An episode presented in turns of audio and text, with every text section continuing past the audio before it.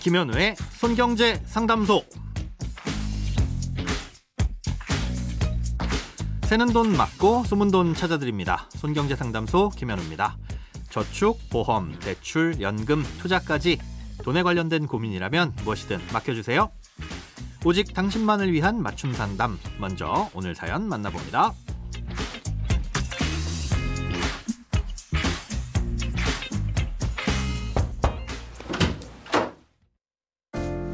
몇 년 동안 전세로 세를 주었던 집을 지난달에 월세로 바꾸게 됐습니다. 월세로 바꿀 당시엔 몰랐는데 혹시 몰라 알아보니 세금 신고가 생각보다 복잡한 것 같더라고요. 세금을 내야 한다는 건 어렴풋이 알고 있었는데 그냥 회사에서 알아서 내주는 것과는 차원이 다르네요. 분리과세와 종합과세 중에서 유리한 쪽을 선택해서 신고하라고 하는데 뭐가 뭔지 모르니까 유리한 게 뭔지도 모르겠습니다. 저는 월급을 받는 직장인인데 어떤 걸 선택하는 게 더 유리한 건지, 그리고 관리비는 세금을 안 내도 돼서 많이 받아도 된다고 들었는데 이게 무슨 뜻인지도 궁금합니다.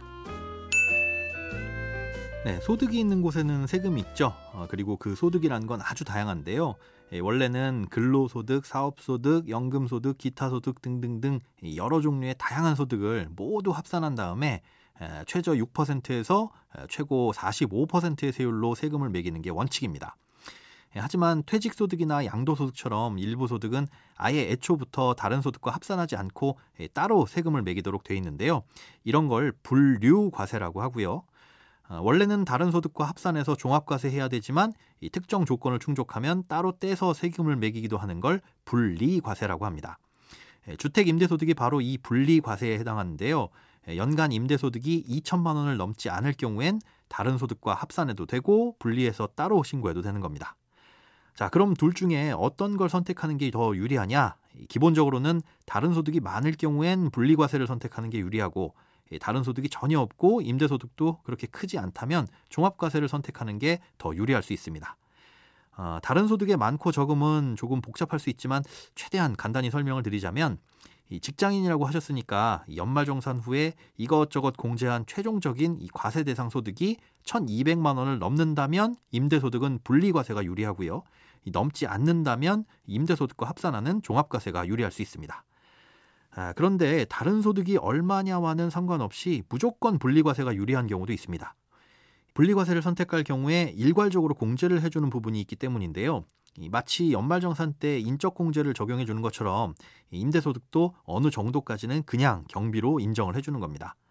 자세히 말씀을 드려보자면 일단 1년간 받은 총 임대료의 절반은 경비로 빼줍니다. 그리고 남은 임대소득 중에서 다시 200만 원을 공제해 주도록 돼 있습니다. 예를 들어서 한 달에 50만 원씩 총 600만 원의 월세를 받았다면 절반인 300만 원은 그냥 경비로 빼주고 나머지 300만 원 중에서 또 200만 원을 공제한 후에 최종적으로 남은 100만 원에 대해서만 14%의 세율로 계산해서 총 14만 원의 세금만 내게 되는 겁니다. 아, 이런 식으로 계산을 해보면 연간 받는 총 월세가 400만 원이 되기 전까진 세금이 전혀 없습니다. 그래서 연간 월세가 400만 원, 월로 환산하면 한 달에 약 33만 원 정도의 월세를 받는다면 다른 소득이 있든 없든 무조건 분리과세를 선택을 하는 게 유리합니다. 그런데 이렇게 계산하는 임대소득에는 관리비는 포함되질 않습니다. 음, 관리비는 비단 전기료나 수도요금이 아니더라도 이 건물을 관리하는 데 들어가는 각종 비용을 충당하기 위해서 받는 건데요. 아, 이게 아직까지는 따로 신고 대상이 아니다 보니까 이 세금을 안 내도 된다는 소리를 들으신 것 같습니다. 예, 그래서 월세는 낮추고 그 대신 실질적으로는 월세의 목적으로 관리비를 올려받는 경우도 있기는 한데요. 아, 이건 엄연히 정상적인 절세가 아니라 이 세금과 건강보험료를 피하기 위한 편법 행위라는 건 알고 계셔야 합니다.